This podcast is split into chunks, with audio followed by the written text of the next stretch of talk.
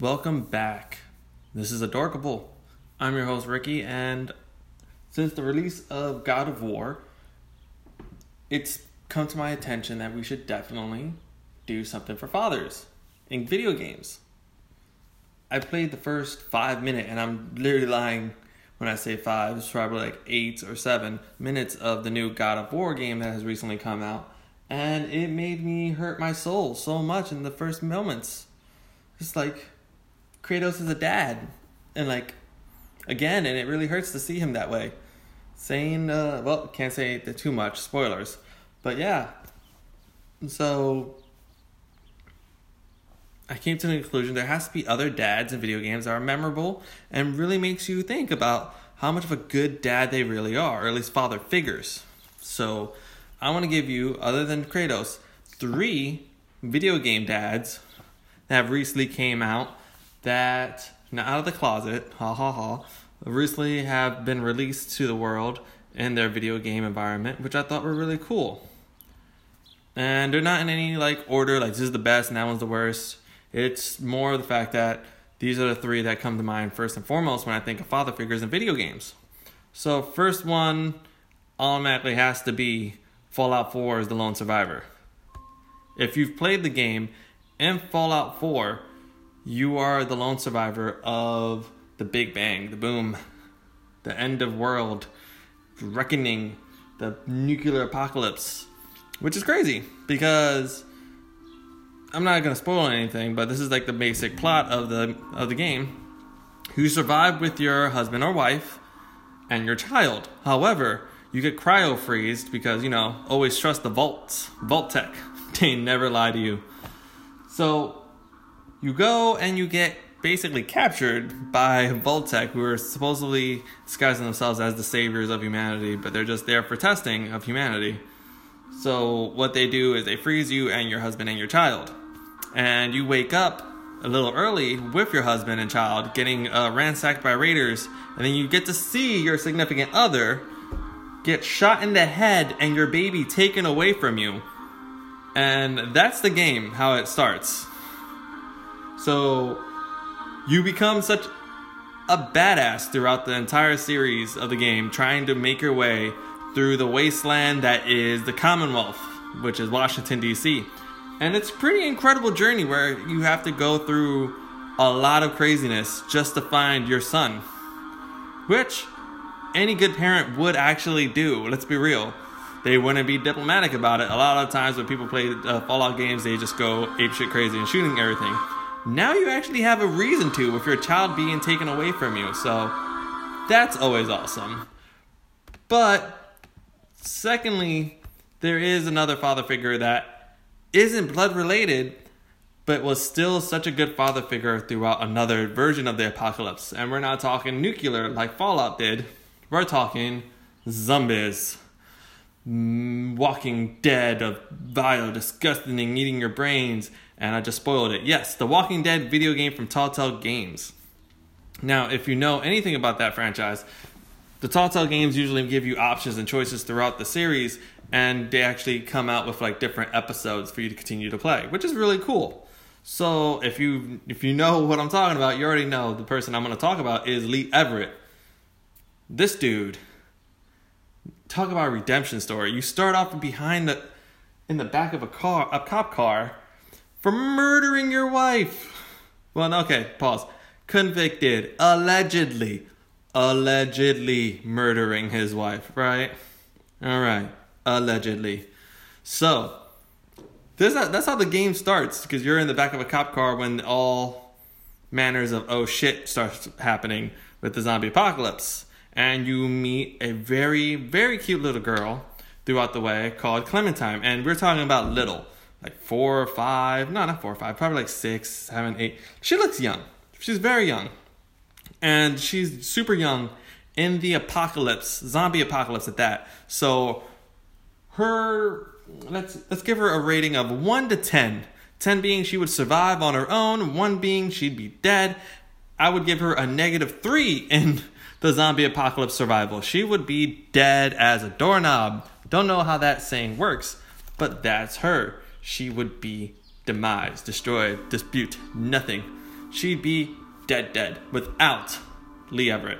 He has done, he did a lot. And sadly, very sadly, throughout the franchise, this is going to be a spoiler alert, so if you don't want to listen to this, skip about ten to twenty, thirty to forty, okay, two minutes into the next, uh, into this, into this podcast, because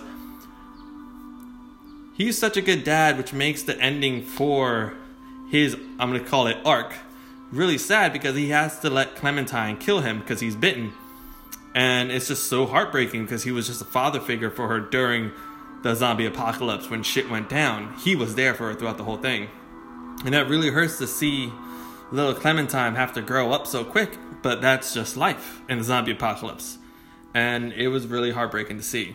So props to you, Lee Everett, in the Walking Dead Telltale series. You were a father figure among father figures. But this is my personal favorite, because right now, he was awesome when I first played him in the PlayStation three. He was awesome in the remastered version of it in the PlayStation four.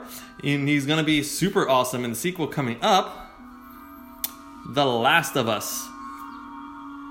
That game was so awesome that Joel has to be on that, on this list. Joel went from a broken man to being back to being a dad again.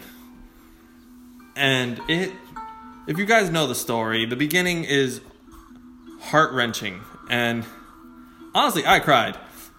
My wannabe thug of a brother, who was all, you know, macho, we played the beginning together, and he started to cry too. And that's mainly because he has a daughter. So he was just like, ah, damn it. I was like, gotcha, motherfucker. But yeah, Joel was an amazing father figure throughout the Last of Us game, with not just his daughter, because you can see the relationship with his daughter as a single parent, and it's, it is beautiful. It just goes to show that even if sometimes it's hard, you can still be a single parent and still have a connection with your family. A big, big, big, big, big note I have to say, though, in the Last of Us franchise, you have Ellie coming into the uh, coming into the stage, and she's she's she's a little punk. You just want to like tackle her and just like ah yell in her face, but like.